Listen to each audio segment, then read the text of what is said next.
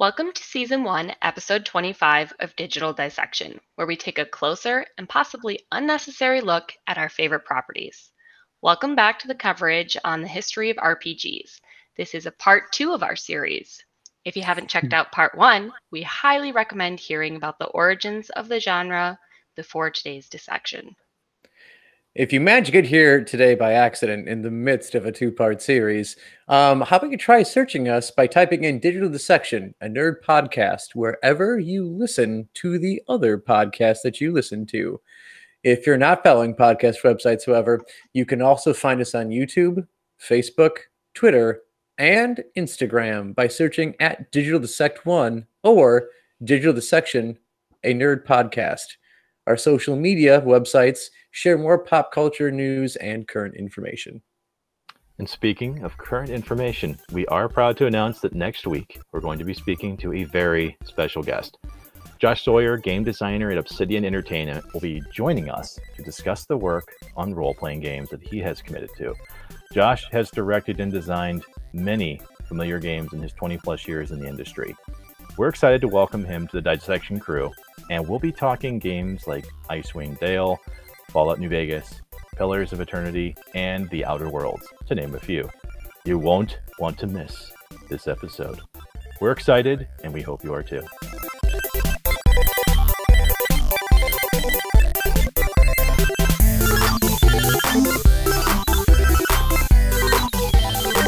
Last time on Digital Dissection. The gang oh. talked about RPGs from yesteryear. they got us all the way up until the late 1990s, where we start today. Will they go into new games that we want to talk about and hear of, or they continue to talk about the good old days? Stay tuned. Imagine if we could afford voiceover talent, you know, in, in the in the Pan Atlantic that that could go through and, and recap it like an old Justice League cartoon. Wouldn't that be something? Oh yeah, the Justice Friends would be great. I mean, I also like we should. I want to do an episode where we just um we just do the whole episode in the Pan Atlantic uh, uh, accent, and then we have the listeners say how long it took them to shut us off because we were just so goddamn annoying. but but we committed to it. We were smoking the entire time. We, we were, were wearing trench coats and, mm-hmm. and boulder, you know, bowler hats. Like it was, it was, yeah, just it, it was classy. But at the same time, uh, you know, our our most dedicated fans were like, yeah, I shut it off because I felt like I was listening to the World Series, the first one.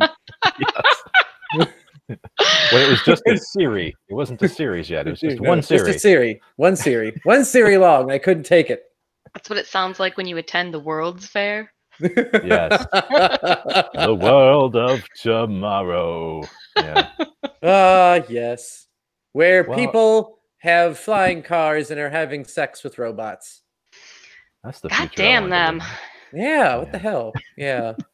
but anyway, uh getting back into RPGs, um one thing I'm going to throw out there that we didn't talk about last time I think deserves a little a little bit of attention was a little ditty that came out in the Super Nintendo I know it's one of Mark's favorite RPGs out there. I don't know how innovative it was, but I'm talking about goddamn Super Mario RPG. Aw, yeah. Aw, yeah, I mean, this is like early attempts at 3D graphics on a um on a on a, on a, on a gaming console, so not PC based. And as far as like early 3D graphics go, like this thing looked a lot better than Star Fox did when it came out, and Star Fox didn't look horrible uh, when it came out in the Super Nintendo. Uh, so if you were not, if you recall back to anyone who played uh, the original Star Fox, yeah, yeah, er, definitely early 3D graphics uh, working there. But yeah, I mean, this is a fun storyline. It had uh, like the turn-based mechanics that the three of us really, really like. And I think isn't Bowser your buddy in this game? He becomes your buddy. Yeah. Absolutely. Mm-hmm. Yeah. Uh, which which is why um I, I know we didn't spend a whole lot of time on it, but it's because of the fact that like there were different schools of RPGs, right? Mm-hmm. We had the Western world, which we largely were kind of staying within, right? Yeah, that's um, where we we definitely was our bread and butter last episode. I feel like we might yeah. have more experience there. Yeah, a little there. Yeah. Uh, in the in the just a little bit. yep. Not not the mud era that uh, things started off in, uh, the multi-user dungeons, but definitely like pure dungeon crawler. Yeah, that's where we that's where we hung out. Yeah, the the Super Mario RPG I think was really the right balance though of for one having the backing of a AAA title, right? Mhm. Mhm. Um, and then having like the like the best JRPG creators at the time working on it too. Yeah. You know, because uh, the reason why it was so easy to get behind is because it's Mario. It's like Yeah. mm-hmm come on. I know him. wanna- I know that dude. Like, why would you not want to play with them? So, I- think Mhm. what was really great, just from a, uh, the initial standpoint of of the the Mario RPG, is that it's a great looking game. hmm Um, it, it takes familiar, but it also introduces you to new characters in the Mario universe. Yep. And uh, yeah, it's got that isometric RPG style where you're kind of playing on a quote unquote grid that you can't see, right? Um, and you move across the board and you know you wallop familiar looking characters and some brand new ones. So it Mhm. was it was beautiful. Love that game. Yeah, and uh, I brought that up because there's something that we don't have in the episode notes tonight that I'm going to bring up later, and it has to do a Oh. lot with that familiarity that you talked about, uh, Mark. With like, who doesn't know Mario? Everyone knows Mario. So it was Nintendo's way of capitalizing off of that that iconic character they'd already created and moving into the RPG world. And I'm going to use that same uh, familiarity of like, here's some beloved characters, here's some sweet um, JR like original characters. We're going to put them together, and we're going to have a great story and a great game. But we're going to move on to where we left off last time. So I think we were talking about basically um, like computer RPGs specifically. Uh, again, uh, we basically lived there uh, because again, like console stuff, like it started coming out like it had it, definitely its golden time in the 1990s, but like Yeah. RPGs were definitely dominated in the PC world. Uh, from well, I mean, I'm not going to count the 70s because that was like huge mainframe, many computers with their powers combined to summon the RPG uh, in college universities that could afford them. Uh, and you didn't get to play them at home because like you did not have the processing power um, to, to handle those games. So uh, where should then uh, where should we start with with uh, this the great world of RPG gaming on PC? Well, there is a specific event that we just didn't have time for uh, on our, Mhm. our last conversation, and it's going to feel a little little off because we're we're going to be kind of going ahead and then taking a step back. Okay. um, so one thing that I absolutely wanted to do uh, was explore Fallout, the 1997 game Fallout that would be uh, created by Interplay, um, which was the spiritual successor to Wasteland and involved a lot of the same people creating it. Right. Mhm. Um, there, there's a long story here about ba- Wasteland was basically owned by EA uh, when when some of these properties were sold off, whatever, right? So Interplay couldn't call it Wasteland. They had to create their own idea. They had some different, you know, game idea names that they were uh, throwing around at the time, but Fallout ended up winning. Um, the reason why I wanted to focus on Fallout, not just because it's a great RPG style game, once again, isometric view, just like Mario RPG, right? Mhm. um, and you have your characters, you have your party, and you have stats, you get different weapons, all that good stuff. Well, there is a very specific thing that happened in this game that I wanted to take a little bit of time with because, yes, it's a computer RPG, but we're also calling back to some very early RPG days when this is still a pen and paper, pen and pencil, pa- paper and pencil, pencil and paper. There you Got go. there eventually. Yeah. um, has anyone here heard GURPS? Like heard of GURPS? Irma Gerps. No, that Not was quite. Irma Ger- Yeah. Gerps. Yeah, I, I tried. One of I yes, I tried to summon one of the old memes from the dog days. Yeah, you can't see this, but Joe is like he's got like a, a stick with like you know bones hanging off of it, and he's just you know rattling it up in the air. Yep, Very just, yeah. Like. yep. Me, my sweatpants, and my bathrobe with my staff. Well, the reason why I want to bring up GURPS is because this acts as a really good way to join what would happen in 1997 and taking us on a little bit of a history right back to the 80s where we're going to spend some time. So, GURP stands for Generic Universal Role Playing System, and it was created by uh, Steve Jackson. Now, when Fallout was trying to develop its statistics for you know characters and and all the stuff that we've pretty much grown accustomed to seeing in an RPG, um, there was a bit of a disagreement over being able to use the GURP system in character creation in Fallout because Steve Jackson said this game is way too violent, it's way too mature, and I don't want to have this attached to it. So, yeah, yeah the creators of Fallout were like, "Well, sorry, but we're going to leave some of that stuff in." Yeah, and loosen buy up, some of it. Yeah, come on, man. You, you Yeah. expect us to just drop our full frontal nudity that we spent decades programming into this? Yes, you Steve. know Why how don't many dongs we looked at? Enter cyberpunk. like Steve? You might as well just put your mug on the goddamn Quaker Oats box, okay? Because that's what you're acting like right now. Yeah. Well, I, I'm, I'm not. I don't hate Steve Jackson for protecting the GURP system and the integrity of the GURP system. That's fine. Um, but the the folks at Interplay had to figure out, okay, well, shit, what system do we create? Mhm. Well, they would go from GURPS and elevate to what's called the special system.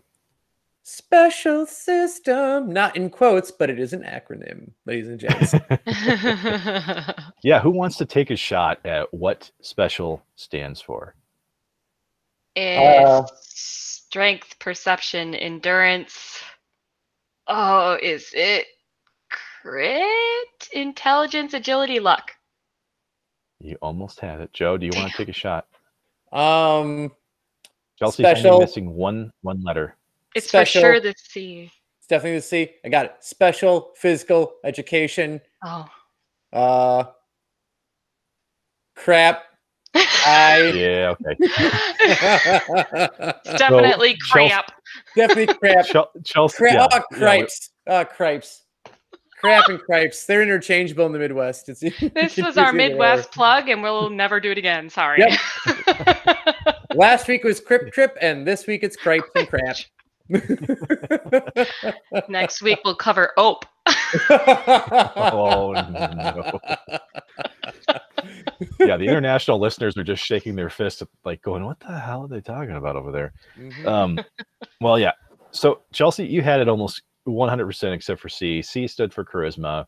Charisma. Uh, oh no, I should know that. Yeah. but but you know this this would be um i mean i thought that this was a really good way of honestly vaulting us ahead into what would be uh you know the, the next 20 years or so Mhm. 25 years of of gaming rpgs um and and this would even uh, maintain throughout some of the later uh, fallout games too so Mhm. just interesting that it would come out of a disagreement though right Yeah. like that's why we have it um, so kind of a cool little uh, you know pit stop on our journey here but yeah i for me like if, if i had to pinpoint some of my specific rpg experiences outside of some of the titles we've already talked about Mhm. fallout would definitely be one of them uh, just because of that once again that pseudo isometric view where it's like sort of 2d slash 3d you're tilted a little bit you know and you interact Mhm. with the grid system um, but yeah yeah definitely um, a cool little pit stop here and if, after you've listened to our intro on this show we'll be talking much more about uh, some of the folks behind this game in uh, just a little bit of a week week's time so Yeah, Kinda and cool. I, I'm Yeah. always happy that uh, Fallout enters the conversation because of my favorite jokes that I like to throw into these shows of, well, I don't have a degree in theoretical physics, but I do have a theoretical degree in physics. Um, does come from the Fallout series. oh man awesome Oh shoot! All right. Well, um, so we now speaking of like uh like the whole PC RPG realm, I think it's time that we we broach the topic of no longer just staying in the RPG land, but getting into the more RPG land of yeah MMORPGs or the oh is that is it massive multiplayer online role playing game? Is that is that the right term? I Yep. got that right. Yeah. Fantastic. Massively. Yeah. Yeah, You got all those letters right. more stuff uh involved. In you keep the- the falling apart in the middle of the acronym I do. I think I'm rolling. I'm like I've got something here, and then Yeah, I'm crap, I didn't plan this far ahead into the acronym. Yep. My Oh. my mother's only remaining parent got sliced. Oh, that worked. That's I feel like that's like how you remember how to like like scale up in music uh with that that acronym you got there. Ooh, got slaughtered. That's what that's what would be good. Oh, oh boy. That got Yeah, dark. That's a rough one. That's dark. That's a rough one. Okay. Well, um, this is where you know we're taking some like a lot of like a largely text-based stuff to like this is a whole open world of just just crazy amounts of shit for you to explore. And you, You can and virtually do anything. Yeah, you and your friends just fucking explore, man. Get out there, do stuff. but not for real life. Not for real. Don't go For- that far. Pretend life. Pretend life very much Mm. because eventually you'll be able to be introduced to mounts. One of Chelsea's favorite things in MMORPGs is, is to I'm- unlock new mounts. I'm just a collector in general. If if it exists, I must have it. hmm You'll probably never actually mount it. However, it should be an option. Yes. yep. I'm Yeah, only going to pull it out when I need to Mhm. roll up and, you know, show some other person that I don't even know online that I have something that they don't have and that I'm better than them. That's what he said. Boom. All right. Uh, so yeah, now uh, like going like far back into the MMORPGs, like I like the game that I found is like one of like the actual first commercial based RPG. Never heard of. Uh, came out one year before Mark and I were born in 1985, which just blows my mind that they had even on like even if this is like you know this is like this is the point it's still like I think college mainframe based like it's like you have to have a pretty powerful PC. Like you weren't playing this when you got home. Uh, it was Island of Kasami or Kasamai. I, I'm probably butchering that, but either way, it's a K A S M A I. Um, Mm, and and maybe, but then it is the first commercially available. So like, I guess you, you probably could get this at home as long as your computer was, you know, good enough um, to do it. But like nowadays, uh, you think of like, uh, you know, yeah, you're WoW, and you're paying, you know, something a month to play the game. 15 Uh, bucks, good sir. That that's the price. That's the one. And which wait, kudos to WoW because like they're the only game that I think still gets away with that, right? Because like everything else, like you know what, you can just have it. You paid for it once. Um, no one's really like buying it every month, so you can just go ahead and keep playing. We're yeah. we're not going to try and do it anymore. WoW's like, nah, we'll keep charging you because you'll come back. And you're going to keep paying it. And you're going to like it. Yeah. Uh, so uh, Island of Kasami wasn't there yet. They're not like, you know what? We're not doing monthly subscriptions because that's not even really a thing yet. Uh, instead, they're going like the late night telephone route and they're charging you twelve dollars an hour to play. Holy my. crap. In 1985, Yeah, who were bucks an these hour. millionaires? That's insane. Yeah, That's these crazy. these were the guys who got VHS right away. I get pissed off when my Netflix got, you know, more expensive than eight bucks a month, and these people are over here paying twelve dollars an hour to play freaking Mhm. some island game. now, when you're thinking some island game, Oh, you know I'm thinking Hello Kitty Island Adventure. damn right, Hello Kitty Island Adventure. That's exactly what this was. And you can play anywhere between with one other Hello Kitty fan or 100 Hello Kitty fans playing at the same time because oh, that's what the online server could handle. But you know what? Wow. For 1985, 100, 100 people getting together playing online, that's pretty solid. Yeah, that's impressive. That's impressive. pretty cool. And Yeah, I wasn't guess like you know, explaining that to your significant other, like, yeah, hey, sweetie, I know I've I've I've just shelled out twenty four dollars for the past two hours, but there are ninety nine other people here playing this video game with me, and I'm And sure this guy's they're been on for a week straight, so it could be worse. well, okay, so for devotees of this show, when Joe and I first started Digital Dissection, Mhm. we thought it would be funny to constantly mention inflation rates and, and how- Inflation. and how much things would cost then versus now. So I have come prepared, Joe, even though I had no idea you were going to mention this. He's ran the numbers, ladies and gents, which is good He because stalled I, long enough so that he I- could just do some keyboard warrior research. Believe it or not, we actually have these things at the ready because we've been doing it so much. Um, but twelve dollars in 1985 would have the purchasing power of thirty dollars two cents today. Oh, oh my gosh. I'm single and I'd get in trouble for doing that. Holy Yeah. crap. Yeah, your mom would be calling, like, "What do you mean, What are you? Joe? I didn't raise you to pay $30 an hour for a video game. Take that He's $30 fixed- and go down to the Kwik Trip and find a wife so that I can have grandchildren." That's exactly what she would do. Oh my god. He's on a fixed income.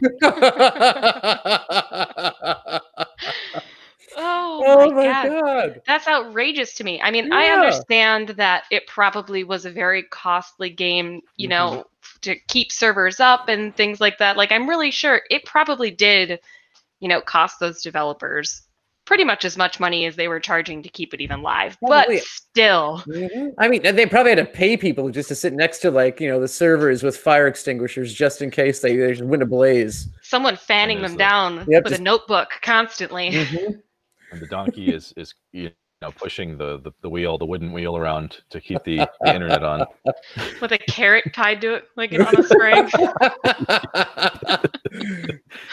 oh, Welcome to 1985. Yep, we got we, we got donkeys powering the internet. We got vests on. We're nowhere near a body of water. It's a madhouse.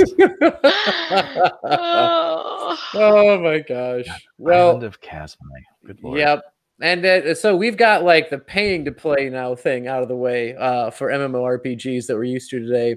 But then two years later, we finally get a lot of the things that we uh, we expect out of those MMORPGs coming out of a game called Avalon: The Legend Lives, um, which I think this was another um, commercially available one. Uh, I mean, it's an '87, so it's a couple years after the one. But who knows? Who knows? I'm guessing. I'm guessing commercially available. Um, but like this game really went ham. It had like fleshed out economics. You could do digital farming. That was there. Um, you with labor mechanics, you could do player driven autonomous governments, which is crazy. So you can make up your own government in these games. Um, you had actual like warfare and conquest systems with legions, battalions, trenches, and minefields.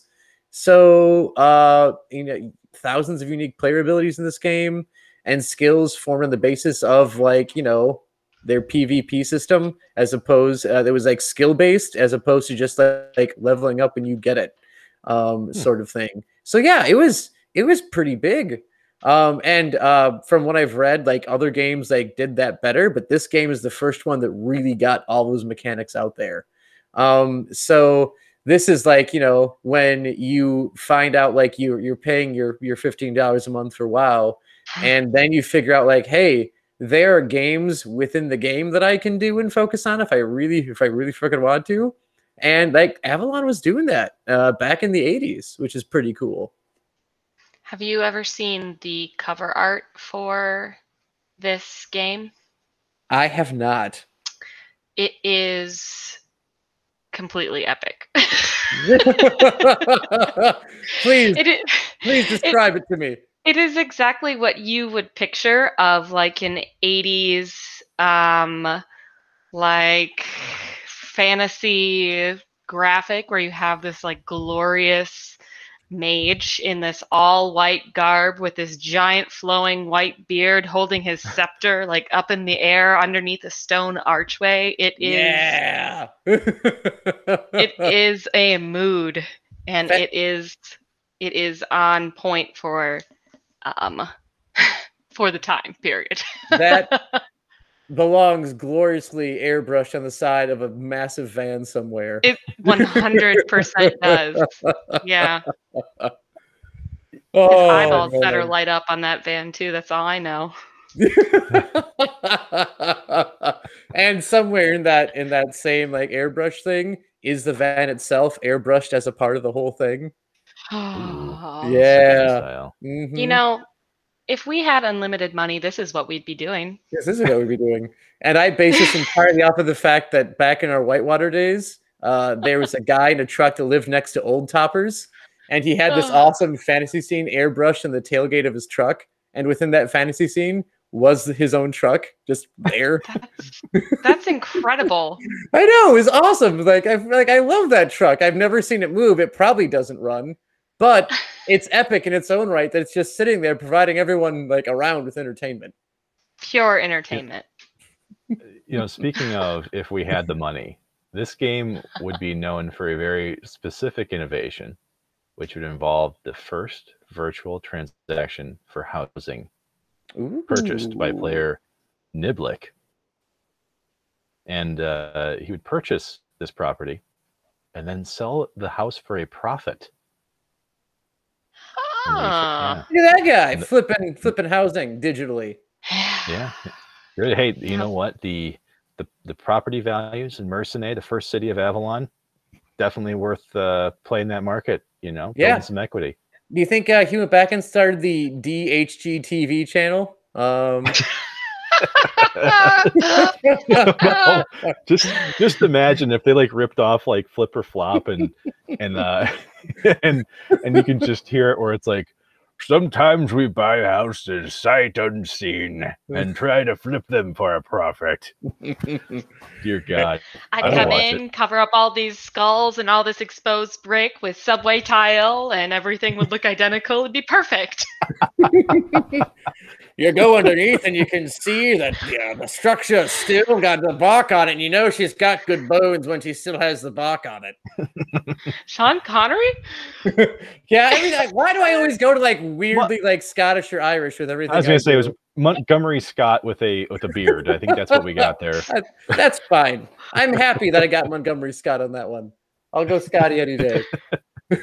Isn't that something though? Like 1987, people are Mhm. flipping, you know, make believe text based houses for profit. Nuts. I kind of want to Oh. go back in time and slap that guy in the face because man, has that just ruined my life in current MMORPGs. Hey, if you, Uh, if you slap Niblick, you better mean it. That's all I'm gonna say. oh, I'll slap Niblick and he'll know I'm serious. Mhm. Or she. Who am I I to say? This sounds like some asshat in an island really driving up the cost of turnips to me. oh, That's right. In that Oh, case, my. though, let's watch those turnips skyrocket because I'm here to make money.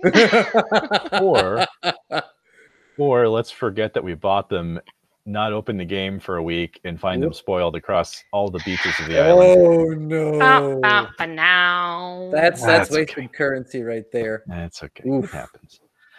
But Oof. you know what? The journey would continue. The, the. MMO wouldn't just you know sit in a box and collect dust. It would it would Mm. continue on, and uh, we would eventually get in the mid '90s the big three, uh, which would be you know Ultima Online, EverQuest, and Asheron's Call. Uh, two of these games are still actually around, believe it or not. Yeah, yeah. Um, I mean, Ultima is eternal. We, I think we we did discuss that last time, and yeah, EverQuest, EverQuest there, going strong. Yep. hanging in there. I remember my uh my my brother and his friends like tried playing that game for a while. Um, they I was allowed to like make a character in my brother's account, so I made a wood elf archer and named him Link with a Y instead of an I. Thought it was super clever. Super cool. Super, super cool. Yeah, believe it or not, they wouldn't let me call him my dude. Wasn't allowed. They're Like- like, come on, man. That's not a wood elf name. Try again. Okay. Do you And- mean and- Celebrimbor? Joe, for some reason, uh, I'm I'm just seeing you like uh, you name the character and you got a smirk on your face, and then you're like sipping Mountain Dew. What is it? The hardwire with your pinky out. Li- Live wire. Code Red. Live wire. Oh, live live wire. wire. Yeah. Now. oh man. man, it was right up there with when I think, I think it was yeah. Chelsea's husband tried to get me to play. Uh, like going forward was uh, was the Star Wars MMORPG. Yeah, he And I- really liked that. He did. I Oh, chose like the uh, the blind um class of Jedi's. and I named him Blinken.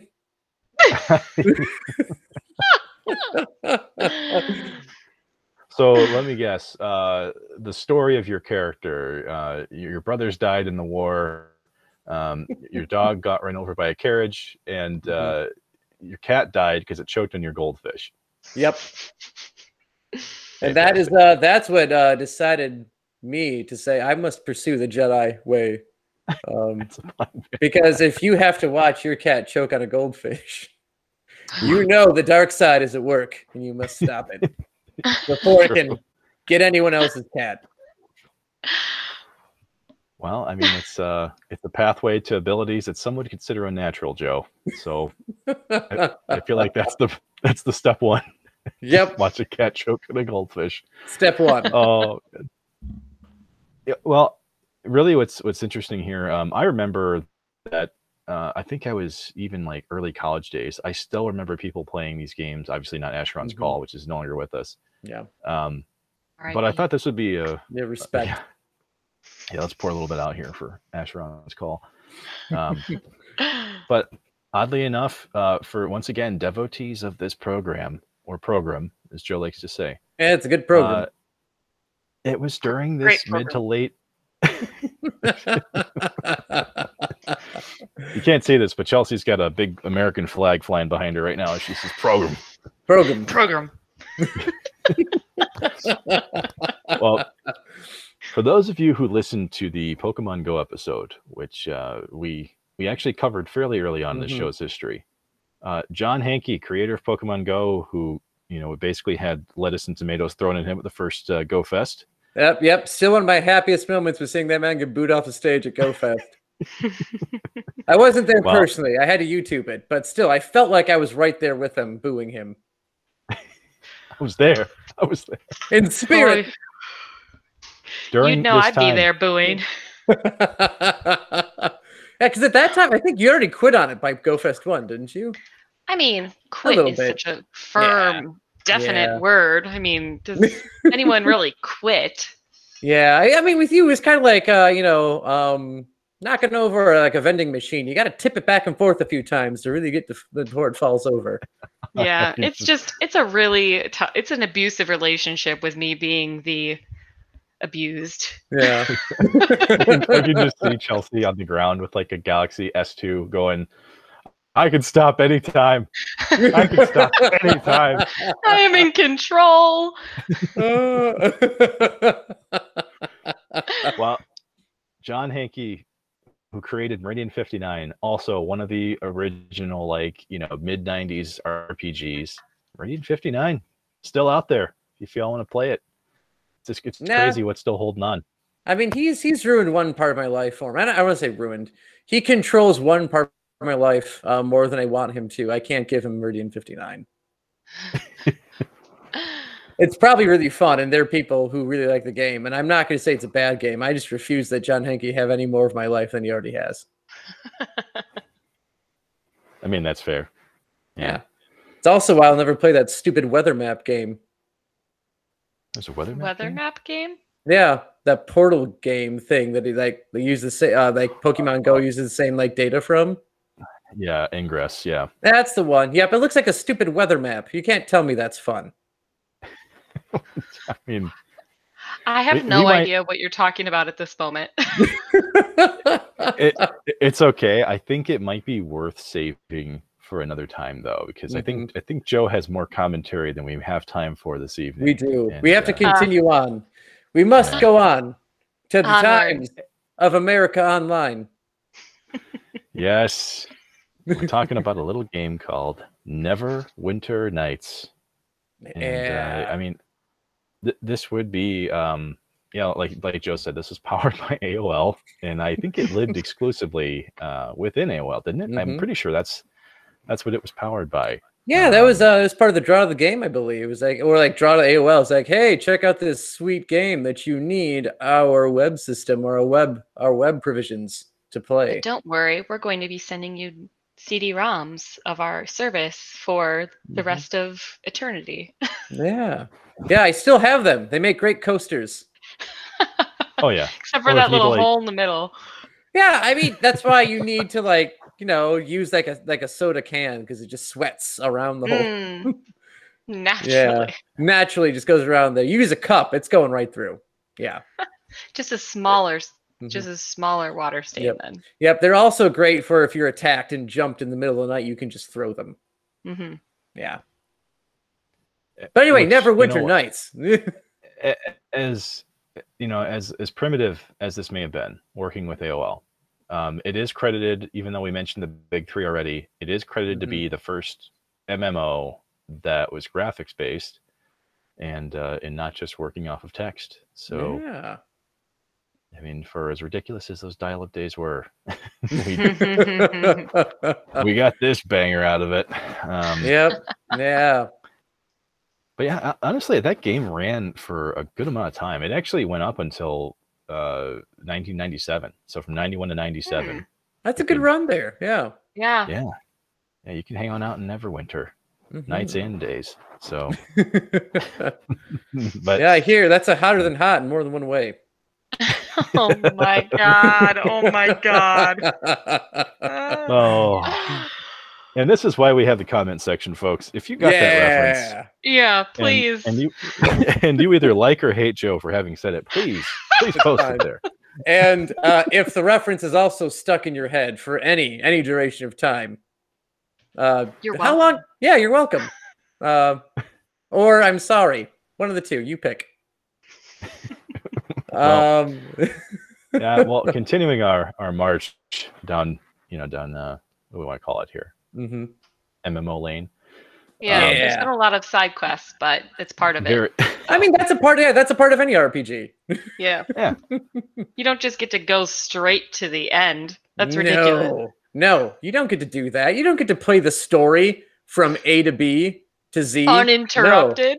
You go from Some A monster. to B to an asterisk to a one to a weird symbol that I've never seen before in my life. You To go all the way back. Well, you know, this Mhm. would be uh, kind of the point of, of Phantasy Star Online back in 2000 on the Sega Dreamcast. Ooh. Yeah, uh, this was this was an action-based RPG. Now, Yeah. Sega Mhm. unfortunately is the recipient or the beneficiary, benefactor of just decisions that didn't quite go well for them. Yeah, yeah. and and uh, Sega chairman uh, Isao Okawa instructed the Sonic team to develop an online game for the Dreamcast, which literally everybody had, everyone. Everyone. I had two. I mean, I did have yeah. a Dreamcast. See, I- and I'm the only one who didn't. I, I'm the only one who didn't have it. So I either way, I, it- I, I, I didn't have it. I'm so I'm glad I- Chelsea did. I don't know any other person that had one. I thought you were making a joke. I, I legitimately was because uh, Okawa believed that like this was the future of consoles. Mm-hmm. Like we're gonna be all playing MMOs only on consoles. That's what we're gonna be doing all the time. I mean, I don't think he's truly incorrect, but uh, you know, MMO based console games just haven't done nearly as well as the CRPGs that we've kind of been covering, right? Um, and one of the few examples of the console based RPG actually still doing well is Final Fantasy XI, which would come out a couple years later in 2002. Mhm. hmm Um, so uh, the reasons for that we can get into without obviously doing a review here. We're trying to cover the RPG, but hmm uh, does anyone know what about Final Fantasy XI made it such a game changer?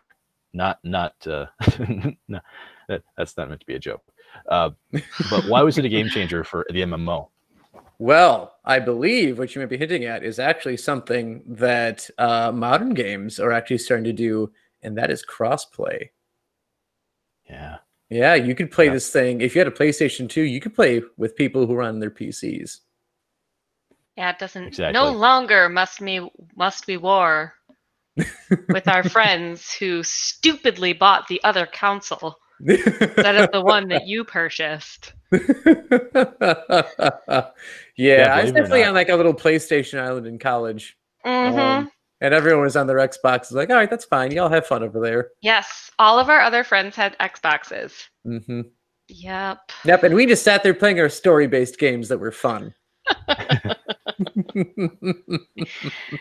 Well, hey, you know what? this game would uh, endure for a couple of reasons. You mentioned crossplay; it does Mhm. live exclusively on the PC now, so it's still around. Um, one of the I know we've talked a lot about titles in this episode so far, but I do want to talk about a very specific mechanic in this game that very few RPGs attempt, and very even fewer actually get it right. Um, now, you're familiar with picking a class in an RPG, pretty standard, right? Mhm. Mhm. Well, Final Fantasy XI, you actually pick jobs, and you can collect gear that align with different jobs. And so, let's jobs basically equal classes, right? Well, depending on what type of equipment you find, which you can literally find like anything out there. It's a very massive, expansive world. Mhm. Um, which might I add, Final Fantasy XI is also credited with being the first like massive open world experience, right? It's the first Ooh. massive open world MMO. But this this jobs and classes idea you can change really whenever you want. Like if you want to go after a different armor set because you found some cooler stuff that you want to go after and do different skills with, have at it. You can go that direction. Yeah. Um, and and so Final Fantasy eleven, um, I mean, it was great because, for one, that type of flexibility and actually having that kind of freedom was, you just didn't have it in any other game. No other MMO or no other RPG could come close to that. Um, it did come at a cost though, because in Final Fantasy eleven, it was just a really fucking hard game. yeah, yeah. There's got to be a trade-off. See, like you had me though, like you can just change your job on a whim. Yeah, you can do that in college with your major, and everything seems you know dandy until like, oh, I, I changed my major, so this means I have more years ahead of me now. Well, son of a bitch. well, if it's not the consequences of my actions.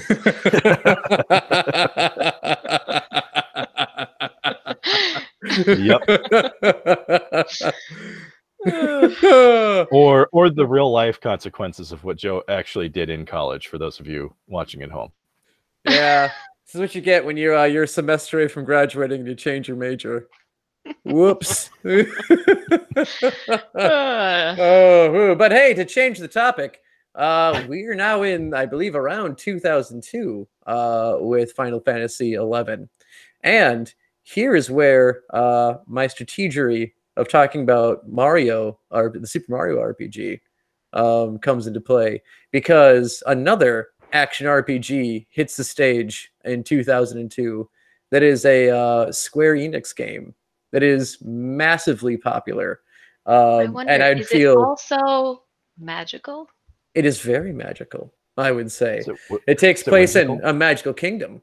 You may even want to go with. hmm Quite whimsical, it- of course. does it involve the strategic usage of, of keys and shoes that just don't fit any actual human being? Way too big. Way too big. Must But have that's- giant shoes. Must stability have giant reasons. shoes. Stability and probably entertaining the children because that's what clowns use, right? Their big shoes entertain the children. So you know, a it's A there. guy with shoes, a guy with shoes that big, he fucks. yeah, he you know fucks. what they Gonna put it out say. there. Yeah. Yeah. Big put it out there. shoes. Big socks, man. Big shoes, big socks. Yeah. So Kingdom Hearts comes out in 2002, which I would be remiss to like talk about RPGs and not talk about Kingdom Hearts a little bit. Because again, the wildly popular um, game uh still has a following, and apparently uh they're looking at like turning it into a Disney Plus series now.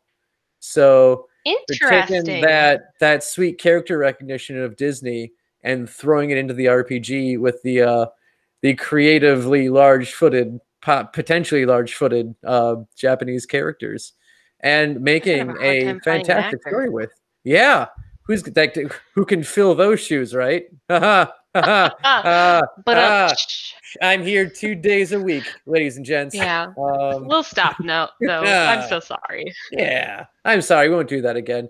But uh, like here's like this is a time where like it was weird because like action based RPG, and I wasn't complaining about it because it was a fun game. Um, yeah, and I think it's because I don't know, like it was, I don't know, it, it was new and it's different, and you had Goofy there, so it wasn't going to be normal anyway. So you just knew like this is gonna be something different when you got Goofy and Donald hanging out with you. right. And you also didn't know any different because that's No. how the game always was. Mm-hmm. So Yeah, I- I- Perfect. for those of you that listen to our side stitch this week, you might be picking up on some of the uh, residual spiciness left over from Mhm. Final Fantasy shift turn-based turn-based to to action-based. Based. And- yeah, and- but, yeah. hmm but I, I want to I do strongly agree that Kingdom Hearts as an RPG um, w- was a very fun game because it obviously took some of our you know favorite Disney properties and hmm gave them a different angle for you to experience it from. Um, but from a purely RPG standpoint, um, you know, I, I I think it's. Uh, I- I mean, I, I might get some like crazy flack for this, so I apologize in advance. But uh, I would say the majority of the um, the RPG elements that I really enjoy hmm were fairly static, and I'm talking about like the weapons, right? Yep. like like Mhm. the weapons in this game fairly static kind of thing um and so to me it didn't truly feel like an rpg in the vein of some of the stuff we talked about in part one hmm um as well as even some of the things we just mentioned today like like kingdom hearts is a don't get me wrong very entertaining game hmm very addicting fantastic story. But i don't know I, I i will get flack for this. I don't consider it to be the strongest from an rpg element. I mean i don't know. Rabble, rabble, rabble, this rabble, rabble. this is basically this is Mark's "It's not you, it's me" speech. Um, that he's giving the Kingdom Hearts right now. You're great, Kingdom Hearts. You're so great. You're gonna make someone else so happy. But that's a no for me, dog. but it's it's not it's not bad though i mean it's an Mhm. entertaining game but you know you're you're probably going to have one of those someone is going to say that and it's not just me i don't i don't mean just me hopefully if you're It's listening not. to this and so, someone else probably agrees with me and not just the man in the mirror okay i'm going to put it out there oh man Oh, No, I do. I do agree with you. I can. I can see how you know because there are are PGs out there, you know, that are super complex and they're they're difficult and there's a lot of decision making and a lot of things that go you know into into your weapons into your stats into you know everything that you're equipping and putting on your character i mean all that's super baked into you know what it is to be playing an rpg and I think with you know, I mean, with that Disney title and everything like that too, I think they're just trying to apply or you know be more appealing to more of the masses. mm-hmm. Uh, And well, but seriously, the, the most interpretation and, and creativity you're going to get from this game is designing your gummy ship. I mean, that's Mhm. that's that's that's why I'm I'm not trying to get myself murdered here by Mhm. by like criticizing this because I, I love the game. I played it. I played the shit out of it. But as far as like RPGs that uh, that like as we're going through time here, right? Like as we're Mhm. evolving from console-based RPGs, text-based RPGs, and now we're getting, you know, into um, you know, some of these more modern iterations. I would think that um that you, you would see more customization as we go. Mhm. Not not Mhm. continue to see more of these maybe linear ba- like like like linear style of uh you know weapons acquisition even customization to for the most part there's not there's not much of that at all here Yeah, so you said the, Yeah. the good chip lollipop just wasn't enough for you. no it was not No. Mm-mm. need more joe Yes, and that's why just a year later, I think you may get more with a little game called The Knights of the Old Republic in 2003 by BioWare. oh dear god Yeah. This- This is what Mark was looking for because yeah. Yep. Um, because this is one just a phenomenal game. Like if you have not gotten a chance to play Knights of the Old Republic, uh, you can still get it. I think on the PC. Uh, if you don't want to get, if uh, you can say I get a piece, the PC. What is this? The Hartford and AARP, Joe. The PC. you can get it on the PC if you don't have it for your consoles. Um, you can still play it on PC. It's still like it's still operable. They still work on the servers and stuff. Um, but yeah, no, like you get more of the customization because you can You can pick what your character looks like more. You can pick what your lightsaber is going to look like, uh, like different classes and subclasses to pick from. Uh, and you just get much more of that RPG that you really, really want with it, along with an incredibly, incredibly solid Star Wars story. Um, yes. that builds off of existing like like I think is I think there are comics also out at this time or novels about like the old republic and the game like builds off of these so the game developers I know when they were making this um were definitely helping relying off of like, like some of that mythos because there's a great like mid-story twist in this game uh when you are no matter what you do uh, because it does have uh, the game uh, has like an alignment system. So, like the choices you make in the game actively make you go to either the light side of the force or the dark side of the force, uh, Mhm. which is really cool. And those actions will determine what happens in the game. But it seems like even no matter what you might try doing, the game may steer something in its story towards one direction, and it it gets to a, a point that's very interesting. I don't want to give it away if you haven't got a chance to play it. I know it's an old game from 2003, but oh my god, if you haven't played it, such a great twist in the game. Uh, go and play you And- some and KOTOR. And Joe, this game, from an RPG standpoint, I always tell people this game is why sperm banks exist. Okay, play the game. yeah, they, they, they don't give you porn at the sperm bank. They have you play Knights of the Old Republic, and the whole thing goes so much faster. Because Oh. God, it's just such a it is such a wonderful game. It, I mean, and Bioware, uh, you know, would would go on to create a another you know massive property in the uh, pseudo RPG space here. But Mhm. Knights of the Old Republic is, uh, whew, yeah, it's I, it's. um, I think it's a soft spot in every in the heart of every gamer who's played it. Um, fuck, was it Yeah. fun, man? So fun. uh, and like we talk about how like a lot of this owes their a lot of these games, video games, like owe parts of the mechanics to the old uh, paper, pencil, and dice rolling games. This uses a Yes. 20 based system for whenever you attack anything. So this is this is not it's not turn based RPG, but it's also not action based RPG. Um, so basically, you'll go up to an enemy, you'll click to attack them, and it basically rolls a digital d20 for you. You don't see the d20 roll. That's what's happening in the programming background. And it's going to take all those stats that you've been pouring experience points and all the other, like, basically points into. And that's going to help determine what could happen when you attack the other player. Uh, and the same thing happens when someone tries, when something else tries to attack you. So it's not like, again, it's not like, you know, the turn based stuff where you like, all right, I will use this spell or this general attack but it's also not like hack and slash like crazy with your buttons. It's this interesting i don't know i don't i would say it's not even in between thing because you're not picking your attack you're just picking to attack. And then from there the the computer is going to decide what happens after that. Well, and to explain D20, so D20 refers to a 20 sided dice, uh, Mhm. and it, it was that set of rules that um, we got from uh, Wizards of the Coast, you know, back in the early 2000s. So, Mm-hmm.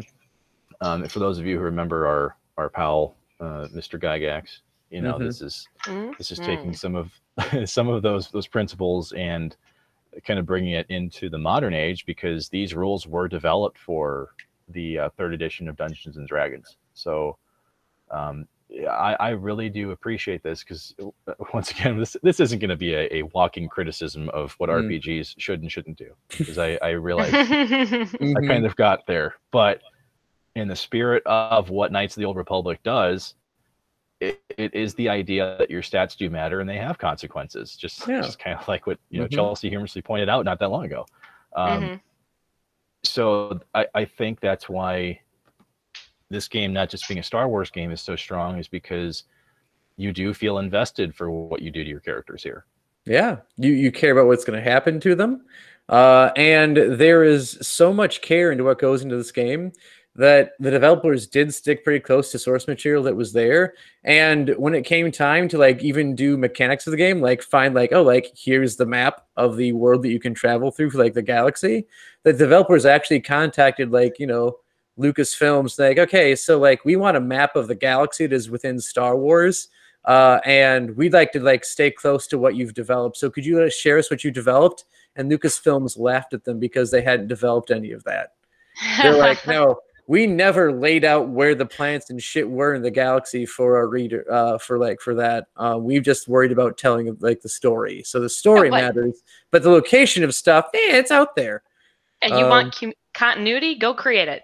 yeah you do that so uh what they did Well, actually they they turned to the fans they turned to the fans who are like okay so if they took them this long to travel to this this system from this system this is where they should be in relationship to each other and they went to like like basically the super fans who had plotted out where things should be and made their own maps based off of Mm. their own estimations from what they've read and what they've watched. And that's where Knights of the Old Republic got basically the formation for their map system, is because they listened to the source material that was actually there. They didn't complain they didn't have source material when they made this game, uh, like some movies and movie makers. Shots fired. Yep, Shots shots fired. Don't care. Um, and then like they listen to the fans too, which like you know you don't have to pander to them, but like you know I mean, but really Yeah. though, is is there a better way to to do fan service than just doing something really really well and going off of you know experience and feel and input? I Yeah. don't think so. I don't think so. I mean, it's that or Food Wars, right? Well, Joe, th- this might feel like a curveball, and Chelsea, Mm-hmm. just stop me if you've heard this one, but um, there was a planet that they they did have mapped out that they got in the notes, and it was a, a world called Camelot, and you don't go there because it's a silly place. Oh, sorry, I had to throw a, a dry joke out there. It's- no, it's- no, it's no, no, it's we needed that. we haven't recorded in so long. Just- No. well, all right. So we talked about Blizzard last week, right? yeah. The folks behind Diablo, StarCraft, Warcraft, which you know these aren't RPGs. These are well, Diablo is, but you know, strategy games. Like Mhm. Let, let's take chess and let's amp it up. You know. Um, so I, I know that that Blizzard would would give us a a fairly indie indie uh, independent game here in 2004. Yeah, real Um, small but- game. Mhm. May have heard of it. Yeah. I'm not sure. I know. I don't think you can. I don't think we can talk about MMOs Mhm. obviously without without bringing up World of Warcraft. I feel No. like when Mm-mm. when you, even like when you speak about them, that's what people think about. You know, you think about WoW. Um, so yeah, I don't know. World of Warcraft came up, you know, hot on hot on the tails of the 10 year anniversary, you know, of those um excuse me, of those original Warcraft games. And, you know, to this day, it's one of the highest grossing, longest running MMO RPGs on on the planet. it it Mhm. doesn't get it does not get bigger. Um, It is, is a behemoth of a game, and um, it still is kind of crazy to me that neither of you have played because that doesn't make sense. Yeah, yeah, yep. mhm. You know, this was a time in in Mark's life, and I don't talk in the third person very often. Only when you're, But I you know, going back in time. Only when I'm going back in time. Mhm. I mean, I, I guess it was just the timing of of WoW coming out in 2004, right? Like this was Joe. This was peak high school times for you and I. Mhm. It was. This was the senior year. Like these were the fast times, right? Mhm. Like this is.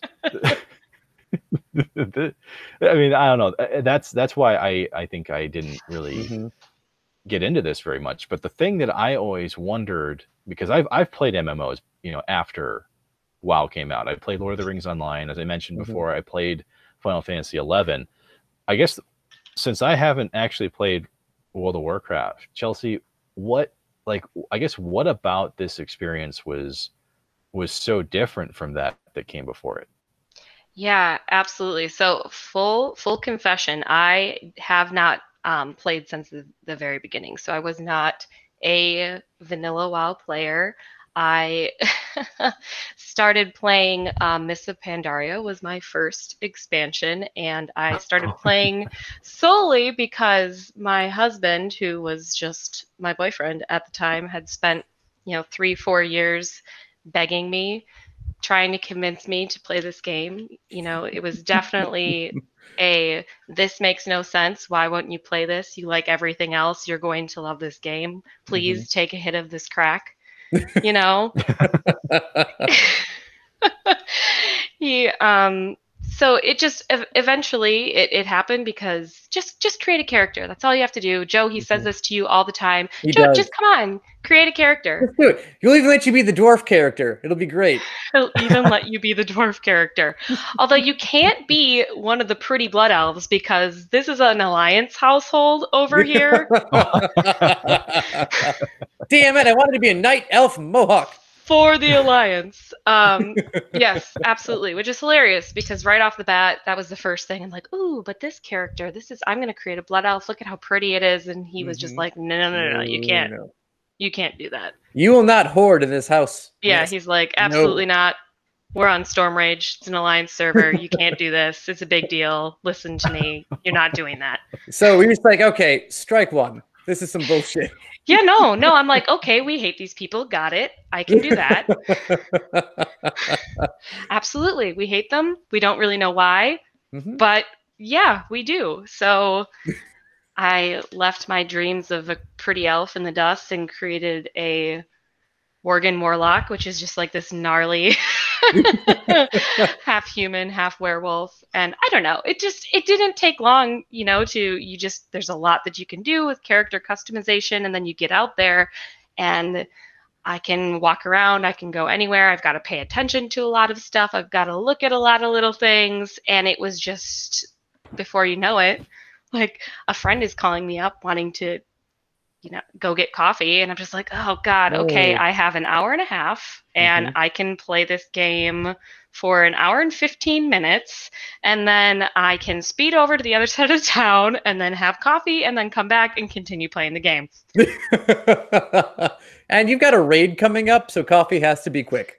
Yes, that is. Um, so that's a really good thing that you honestly bring up. So like there with WoW 2, I think one of the cool things about the game is obviously mm-hmm. it's multiplayer, so you can get online and play with all your friends and do things in a group and things that require coordination and people to play different roles and you know have some strategy and and do things like that or you don't have to play that way at all. Mm-hmm. you can, yeah. and which is how I started playing the game, honestly, which was just by myself. I don't really want to talk to you. I don't really mm-hmm. want to do any of this. I just want to go around and spend my time enjoying the game, leveling up slowly, catching, you know, all the little collect- collectible things that are possible to find and get. And then, you know, it evolves like all addictions do. Mm-hmm and then before you know it, you're in a solid routine with dungeons and you're a mythic level raider and you don't have control of your life anymore and it's it's mm-hmm. true though it doesn't matter which like I, I don't know if you want to call it modern MMO or MMOs but like the the thing that I always thought was funny about MMOs because you play them to interact with other people, right? Or at least normally. I mean, that's um, the plan. I, I was one of those people.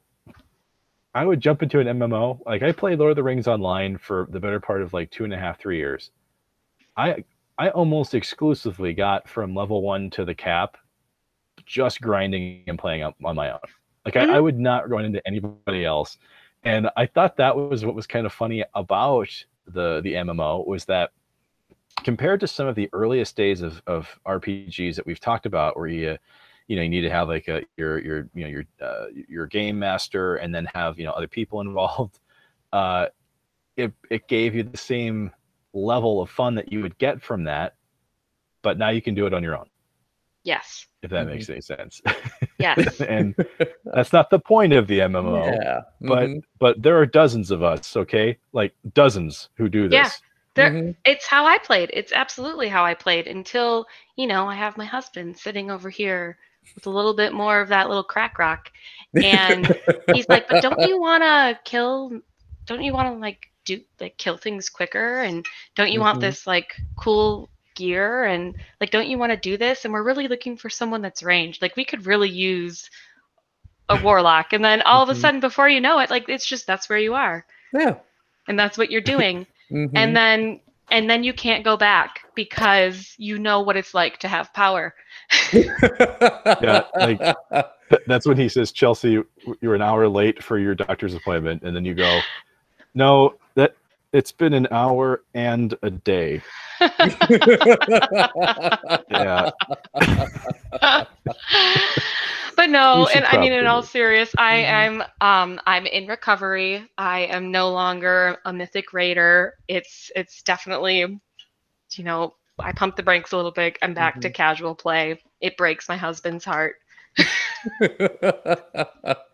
but Mhm. you know, it is what it is. It's just I think that's one of the things about the game that's so great is because it doesn't have to be, you know, one person's play style doesn't have to be the level or even look remotely like another person's playstyle. Like you can be very very casual. You can kind of just roll up and not be excellent. You can be a little battiator Mhm. or you can be super serious. How do how do you kill what has no life? Yeah. level player um, Mhm. and you you can do that by dungeons or you can do that by rating or you can do that by pvp if there's something for everyone Yeah, Mhm. you can run into a room with uh, you know, a bunch of enemies that someone's trying to roll all, all the math on and charge in there for Frodo, and and then everybody dies. well yeah But but the question, the question here that Leroy Jenkins asks is that does every man truly live? Oh, but Oh. Uh, World of Warcraft, obviously, one of the reasons why I think so many people, I, I- don't know, correct me if I'm wrong here, but a lot of uh, stories on RPGs, and we're not just talking tabletop, like just the general interest in RPGs did kind of wane towards the late 90s, right? Like, Mhm. like even though there are games that came out, we've mentioned a couple of them now, they have small but loyal fan bases. You know, kind of like the people that um, you know wanted to be romantically involved with me. So at, at, at this point, at this point, we've got we've got this this massive world to explore. Uh, there's all kinds of things you can do. You don't have to just play the main storyline. If you want to, you know, if you want to take a, a hundred hours and go play just for a specific mount, go do it, right? Yeah. And, Mhm. oh and boy have i yeah, yeah. So it's so it's the freedom, anyone right? out there that wants to help me farm the time lost proto drake hit me up please because i am super serial right now Well, I think it's great that we brought up BioWare about Knights of the Old Republic because BioWare, you know, just like just like any good studio, they wouldn't just stop making games. They wouldn't just stop making RPGs or RPGs-ish, if we want to call it that. So, uh, who's familiar with the ditties of Mass Effect and Dragon Age? yes yeah.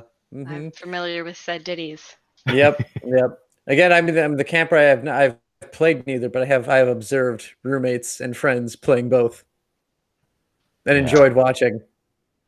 yes you would enjoy those games Mhm. i'm surprised by that Yeah, mean- again, yeah, I think it's the, the reason I think I haven't played is like, yeah, I've watched Mass Effect from start to finish. well yeah i Yep. right Mhm. yes you know, people regard Dragon Age as an RPG, right? Like it's it's Mhm. kind of set in the fantasy realm. It does what it needs to do. Um, Mass Effect is considered an RPG at some times, or depending on who it is that you talk to. Uh, But I I think the dividing line is very similar to what we talked about with uh, Kingdom Hearts, right? Mhm. Mhm. like like Mass Effect is more of a a space romp with some RPG elements.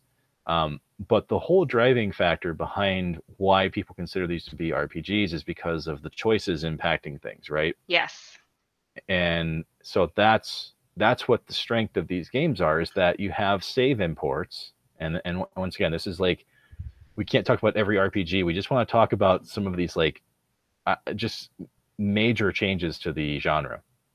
But your save import impacts what happens in the next game. Like it blew my It's mind. really cool. Yeah. Yeah. Mhm. Yeah, seriously, it's. Uh, uh, I mean, I, I just remember the first time playing Mass Effect. You know, where your decisions can literally impact what happens to an entire race of beings. Yep. Like- And if you end up wiping them out, they're not in the next game. Right, and their blood Mhm. is on your hands. yes. And no we one all else's. we all recall the talk about space aids. Yes. Yep. Mm-hmm. Not a thing, but it could have been. It, it, it could Mhm. be. Have you been really- to space? I mean, You don't know. You don't know what space aids are like. Yeah. They're probably But you don't want good. them. That's for sure. Definitely no. They're definitely not good. Mm-mm. Can't be good. I mean, I'm I'm sorry. I, every time somebody says space aids, it's like my brain just stops. Another thing to keep Mark up at night. no. No. We've mentioned it a couple times on this show, and if you listen closely, I don't know what to say every single time we mention it. Yeah. Just don't. It's it's right and there. Joe, they're joking about Yeah, AIDS. Are we allowed to do that? I'm not sure. Uh, it- it's I blame more- South Park with Canada. The whole Yeah. Canada romp. That's that's where that's where that's where it came from. South But Park did it first. We're fine. It did, but I mean, Mark had the similar reaction when he first saw Peter Dinklage's uh, space pants Oh sketch yes. on SNL. Yes. Yes, they're a tour of the solar system. Yes. if you haven't Uh, watched it, I am linking that in this. Uh, yes, this we will link we will link Yep. the shit out of that. His intergalactic space pants. But uh, these these are, you know, I uh, once again, I'm fine taking the flack on this if it comes down to it, but I mean, I think it's really the choice. It is the choice here that that Mhm. really makes these RPGs. You know, like oh yeah, And Yeah, there's a 'cause- there's a party building mechanic behind it too that I think can lean towards, you know, certain RPGs, right? Mm-hmm. Yeah, yeah, ex- exactly, exactly. I- And I think that's the detail that folks gloss over, especially with Mass Effect, where hmm yeah, you can you can you can choose specific skills that your party members get, and even though the different members can pick the same skills, it's like, well, why would you character build just to have two people to do the exact same thing? so I want five bloodlusting warriors. That's why. twinning motherfucker. but isn't it crazy to think though i mean and and maybe i'm overstepping a little bit here but um you know for for us to, it, it took a long time for us to get these types of decisions in games right Mhm. um now I, I know that fallout would dip into this a little bit um so don't i mean don't get me wrong here fallout would do this Mhm. um, but as far as uh, kind of bringing us back to, I don't know, may- maybe a a more strict RPG outline, if you want to consider it that. I mean, I, I think of Elder Scrolls usually when I think of the yes. the right the right balance between this like first person, third person experience, and then having a strong RPG, you know, uh, framework to it. I concur. Yeah. Yep. That's all I got. Um Yeah, I mean this thing went uh went first person, didn't it? Uh for Fallout? That Well, was that was, that okay, was a big thing, yeah. Yeah, it's like kind of. Yeah, kind of. Well, but just like with um, you know, with uh, so Fallout and Elder Scrolls, right? Like they, they both have RPG elements to them. Um, Mhm. but you can actually play both in first person and third person. yeah. Mhm. So a lot of the experiences we've talked about today are largely third person based, right? Mhm. Um, although uh, actually, I think in WoW, can you do first person as well, Chelsea? Yeah, you can scroll away and enhance. Yeah. You can. I mean, I think it also, and for these types of games too, it depends on what you're doing within the game, right? Like if you're trying Yeah. to find something or locate Mhm. like a particular detail, I mean, obviously you're going to really need that first person viewpoint. Yeah. Um, for me personally, I don't like to run around in every game like that. I like to Mhm. see my character. I like to see the world. Um, Yeah. So I don't know. Otherwise, there are a lot. Uh, there are a lot of um, RPGs out there where you never do, and it's just like Mhm. your character's hands, and that's it. Yeah. I mean, what's the point of getting all that badass armor if you can't, you know, bask in your own glory? yeah, when you eventually sometimes zoom out and you go, "Oh shit, I forgot I was a lizard." Like, or or you get to a cutscene and it's like, oh man, my character is literally almost naked, but has a really high power uh, or a really high armor rating somehow. yeah, or I'm leveling up, and so all my gear just looks like peasant armor. It's terrible. Everyone the- the- around the- you is decked in some endgame armor because they're all NPCs, and you look Yeah. like some moron. Nothing matches. yep. Yeah, you've You got like, you've got pink, through- pink cauldrons and like a, an orange, you know, chest plate and le- like leather leather shoes. And a green like hat, green like Yep. Pointy hat or some Mhm. pot on your head, something stupid. I don't know. Yeah. You, you walk past the NPCs and like, Adventure, I need you. Oh, never mind. oh yeah, Just not con- you. Continue along. I need someone stronger. For sure, not you. you know, I, I think here's here's where I wanted to make some statements, all right? Because Mhm. when we get to this age of we'll call it the age of Bethesda, right? Like Mhm. like people are beginning to you know see more value in the RPG genre, right? yeah, Well, when you know Elder Scrolls had you know had existed long before you know just for Skyrim fans, Yes. right? It, it existed long before that. Um, now with Fallout, like we mentioned back in the in the '90s, this was an isometric RPG experience. So it, was interesting to see Fallout become a first-person slash third-person game, um, because for fans of the series, they look at that and they go, "Well, that doesn't look anything like what it was." right. it's it's it's the same environment. I recognize, you know, a lot of the references and what's going on here, but um, I will say for me, this is where uh, a switch kind of flipped, and I went, you know, maybe I do like this first person RPG style.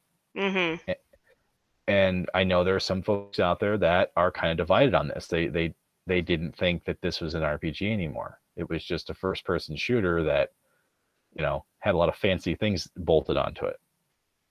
Um, so I don't know. I mean, what are what are your thoughts on that? I mean, I, I- it is an RPG. I still think that it's an RPG. The problem here, I think, is that the art, the blanket of an RPG, is so it's so huge. I mean, so Mhm. much can fall under that, and really, maybe there needs to be, you know, some more granular classifications. Um, because you know we've brought up several things where we're like, oh, I'm not sure. Does Kingdom Hearts fit there, or does you know all these other things? Do they really fit there? Because to me, absolutely, Fallout fits there. Like you're you're allocating your skill points and you're completing quests and you're getting followers and Mhm. you're making choices that affect the game and so for me that is it's super immersive it is role playing but it it does it doesn't have all that crazy crazy customization i can do anything feeling behind it like it is more handcuffing if that makes Mhm. sense Yeah, you are tied into one size of shoe that whole game. yes That you cannot make those any bigger than what your feet are. correct Well, I mean, you still can customize um, Nick your character in Fallout. Which uh, the the first time I played Fallout Three, um, I had just been playing Elder Scrolls Oblivion for the better part of two years, and like I'm, I- I gained weight. I, I lost relationships. Like I, I played Oblivion for a long time, so when I got into Fallout, uh, or Fallout Three, I should say, uh, and, and not and we're not talking about the canceled Van Buren project that. Uh, that our guest Josh will have some some uh, some some firsthand knowledge of. Um, I actually spent a good amount of time in Fallout 3 just designing my character. Like I, I probably spent like an hour and a half just doing that the first time. I mean, so to me, it, it definitely, you know, felt like an RPG, but not in the sense that someone that you know did it with a pen and paper, pen and paper, hmm pencil and paper. I keep screwing that up. Here we are again. Um, yeah, Hey, you just like full to be certain when you're writing your We stuff do. down. You don't have Mhm. time for pencils and erasing. Mark No, knows. I write, write with He- confidence. Damn it. Yeah, he does it once. right. That's it. That's right. And the pen is mightier, right? Yeah, that's right. So, all right. So we're talking evolution here, right? We, that's Mhm. largely what we've talked about today, since we got some of the true history out of the way. But with a game like Borderlands showing up in 2009, Yeah. does that fit in the same vein of a Fallout slash Elder Scrolls? Like, what are our thoughts on that? I have strong thoughts. hmm Um, and while I just stood on my soapbox and delivered quite a long speech about the blanketing term of what Mhm. classifies as an RPG, I say that Borderlands is a first person shooter. Get out. um, I'm I'm with Chelsea on this one actually too. Yeah. Uh, and not that I should actually like I fucking agree with Chelsea a lot. I'm so I I completely agree with Chelsea. So, and I think it's because this is one where like I feel like they started with a first person shooter in mind. Like, okay, what can we do to add on to that? Um, because like you do have what usually I think what four classes game to pick from, which is an RPG element. Um, Yep. you have skill trees to like divide into. Uh, you have your own level, and that affects what type of like the level of weapons you can get your hands on, and how hard the villains are going to be around you. And those are all like serious RPG elements hmm but I still feel like again, like when and I don't know if it's just because again, like I'm a sucker for the older RPGs where like your weapons are swords or staffs or more like fantasy based items that when you try making it so like you just have like you know different types of firearms whether it's like traditional like ammo or like electrical or uh, uh, uh, incendiary or weird alien crystal um like i don't know like it doesn't feel like it's translating the same. It's doing the same thing but it doesn't feel that way. And again because i think it's just because it is a firearm thing it just feels first person shooter and that's where the real heart of the game in is is just in like blowing shit away. And which don't get me wrong in video game terms totally fun to just like shoot that stuff up. But i feel like that's definitely the focus and less of like hey let's have you like choose your outcome of things or make hard decisions in in the game that will have potential long lasting consequences it's like nope we're gonna see uh how much gun food you can feed into your firearm and like mow down the weird people of pandora So, right, I, I, I, yeah, I couldn't, I couldn't say that any better. And, uh, and kind of as you were talking, it, it popped another little uh, franchise into my mind too that I feel like kind of fits into that same murky water as well, um, and that is Destiny, because Oh, God, does Destiny. does a dungeon does playing as a group does a quote unquote class does that make an rpg or at what point are we just using some of these terms that are found in rpgs and like applying them to like something that really is a first person shooter like Mhm. a halo like a call of duty type of Well, dynamic that's that's the reason for why I wanted to bring this up because I mean an RPG is by definition it's just a game in which players assume the roles of characters in a fictional setting. Mhm. yeah So players take responsibility for acting out those roles within a narrative, either through literal acting or through a process of structured decision making regarding character development. Mhm. So, in this case, most of the games that we have discussed today, for the exception, you know, of maybe, uh, you know, World of Warcraft, maybe Knights of the Old Republic to an extent, um, maybe some aspects of the uh, Elder Scrolls and Fallout, like those all involve, you know, a pretty good amount of customization to a character.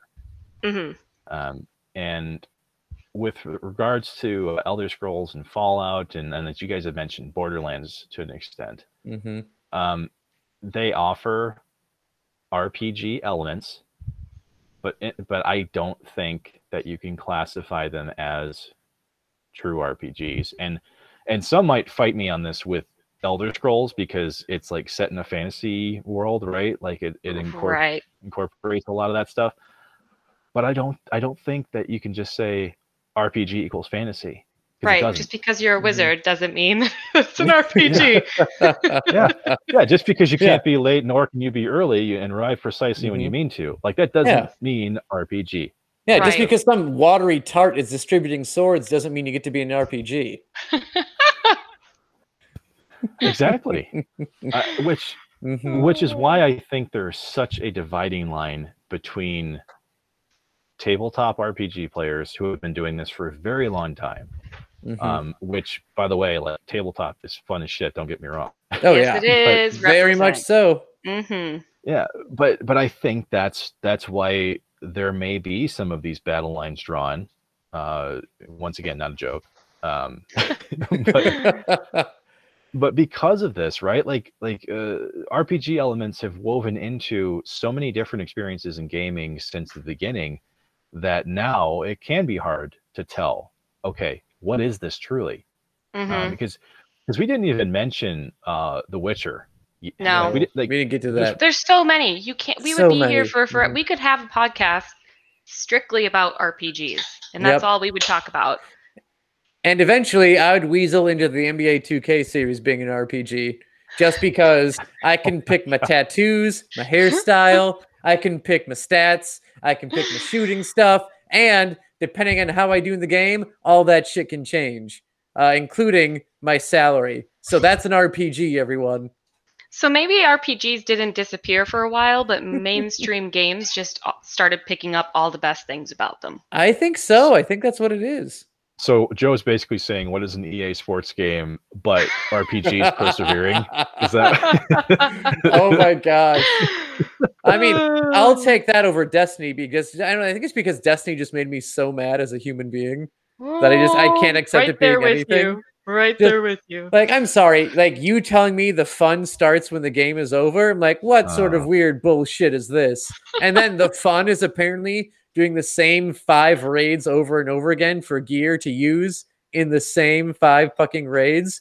There until- Yeah, until There they come with people out there. DLC that's Yep. actually on the disc, and you're just paying to unlock what's already on the disc. Like, nope, I hate you. There You are are not an RPG. You're the worst part of capitalism, and I love Uh, capitalism. I totally Oh. agree, and I hate that too. But there are people out there, and like that's why they play. Like Yeah. my my husband loved the Destiny games, and I Mhm. it was like a dark period for me. It was Yep. awful. I hated hearing the same the same exact like recordings of audio Mhm. every single single night like every single Mhm. all the time it was all i ever heard but like he they're the loot lust right like there's some people. Yeah. That's why he likes to you know why he still likes to raid and do dungeons and things like that and going back to wow it's because like it's the loot it's what am i going to get it's this Mhm. is the best thing that i should have and in order to get it i have to slug through this dungeon 50,000 times because it has a Yeah. 1.5% drop rate and i want Yep. that shit Mhm. But at least like WoW gives you comfort is like there is just so much fucking shit to do in World of Warcraft that you Yes. can use that armor for. yes Whereas Destiny is like, yeah, I'm gonna struggle through all this grind to get this armor, and then I'm gonna do what I could clearly do with the last armor that I had. Like, Yeah. why? Oh, Yeah. yep. I remember because I I did not last long in that grind with Matt. Like, I remember being on that train for a while. I'm like, I dude, this is my stop, and I'm not gonna lie, it's been my stop like probably a good five stops ago, but I just rode the train because we're buds. when you came out and confessed to hitting the hating the game Mhm. i like yes yes let's start a fan club let's Yep. get him to stop playing it it's Mhm. awful it's like it's they they did they took they took like a, a classic yeah. Thing from an rpg stripped down all the other great Mhm. stuff and then just left you with a, gr- a s- a grind that isn't even very in depth No. and in-game transactions Mm. Even like Peter that's what Dinklage even you with. quit that game. Yes, It's he was the only thing about the game I liked. The only Yeah. thing I liked was hearing his voice. And then when he went away, I was Like, like, you know what? I'm this. out. hmm Well, you guys have kind of brought something up that's interesting that we've we've talked about with within just the gaming industry, right? hmm Like what what do RPGs really do next? Because we've seen this evolution of, you know, some of the the more character driven role playing stuff kind of fall by the wayside and instead we're just amplifying stats, skills and loot. And that's Mhm. that's Mhm. where we are right now. And so you know that's more first person oriented but even on the jrpg side we're getting away from turn-based games Yeah. and and so we talked about in the side stitch like final fantasy 15 hmm um and, and other even the final fantasy uh you know remaster um uh, final fantasy uh, uh um 7 right final fantasy 7 also ditches the uh yes. The turn-based for action Heartbreaking. oriented right Heartbreaking. yeah We were so excited. I was just so excited to have just another new turn based, explorative, remastered, nice graphic RPG. And then when they Mhm. hit us with that, I mean, my God, I don't, we played for, I don't know, a couple of hours and then haven't touched it again since. And we probably won't. Like, honestly, I don't Mhm. envision picking that game up again. Not because, I mean, it's a great game, hmm but I, it's not, It's not what you came there for. it's not it. Yeah. yeah. Mhm. hmm I was gonna Nope. say, are we just are we just getting impatient? You know, do we do we need to kill the shit out of things as fast as we possibly can? You know, Or Uh, are we Firing bullets just getting old? maybe I don't know. Maybe maybe it's just more like the instant gratification thing because like that's that's life now, and the- Oh. I think when we have to understand like not not have to understand, but something that like I've come to extent like understand definitely as a teacher is that like the kids are like they're just used to like getting something right away, like Mhm. it's an instant response. They get something and they know where to go from there, and like when it comes to like the long term like tactic games to see if like what you've picked to happen will make the effect or like the desired thing that you want. Instead of that, you can just mash buttons to see if you're going to beat the boss or not. Like you just get that that faster result, and I think that's kind of again like like the gaming industry is just moving towards what they think the uh when I would say like younger generation, they are younger. Um, we're old now. I, I've come to terms with that, but uh, they're going to go where the market is, and they'll be playing games longer than we will, uh, because yeah, we, they, they just will. Um, we've I, I think are we in our gaming prime or are we past our gaming prime? But either way, if we're in it or past it, they're making games for the generation that's approaching it, and that's like the action-based RPG. You Yeah. know, I Mhm. I think the ultimate strategy based RPG that we'll ever play Mhm. Is is the game of life, because I know I respect uh, my skills, and if we're using the special system, like Mhm. I, I know that I've I've probably put more skills into luck than I ever have before, and it's not panning out. So I might need to change that. Go put them back towards intelligence because I can't even tie my own shoes anymore. Um, Well, I know what? I'm gonna max out charisma and ride that train. yeah. you're going to negotiate with every Mhm. every vendor that you go to now and win. Yep. yeah. yeah. Yeah, I, I, I Mhm. it really I, I think it just depends on where you want to draw your line in the sand because um, for me RPG is a an, it's it's um, I don't want to say all encompassing Mhm. but but I mean it is a genre that has so many different levels and I don't think you have to consume them all to to Mhm. really be an RPG fan. You can pick I think you can pick and choose because Oh, for sure. Mhm.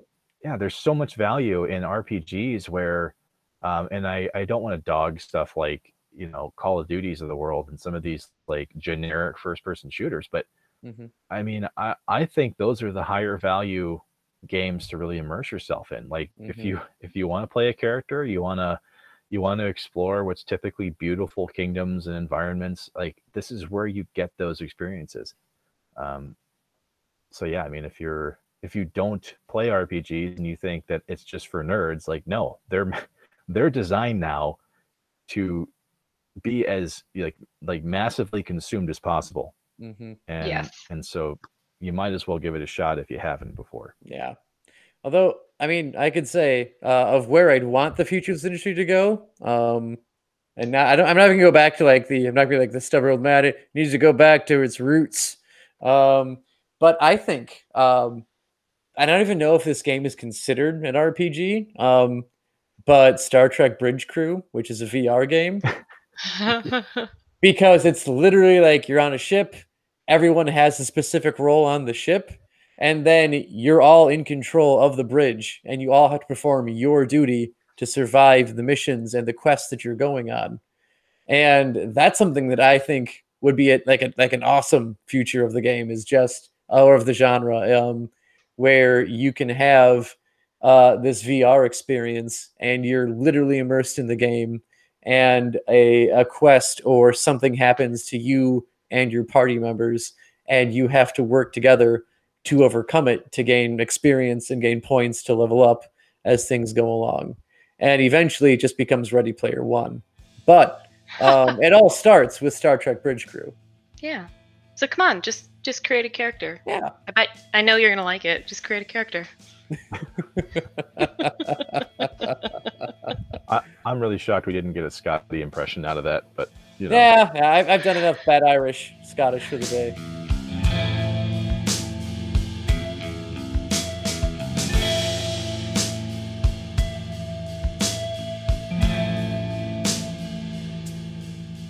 We can't think of a better way to end our RPG coverage than with a discussion from one of its most well known creators. Next week, we're sitting down with Obsidian Entertainment's Josh Sawyer, a 20 plus year veteran of the industry who rose from designing elements of games to directing projects. We're excited to sit down with Josh and to learn more about his life experiences and stories from his gaming industry career. You will not want to miss this episode. So until next time, keep on dissecting. And just a thought unrelated to the podcast. Does anyone still have a Kmart in their town where they're listening to this? If so, put it in the comments.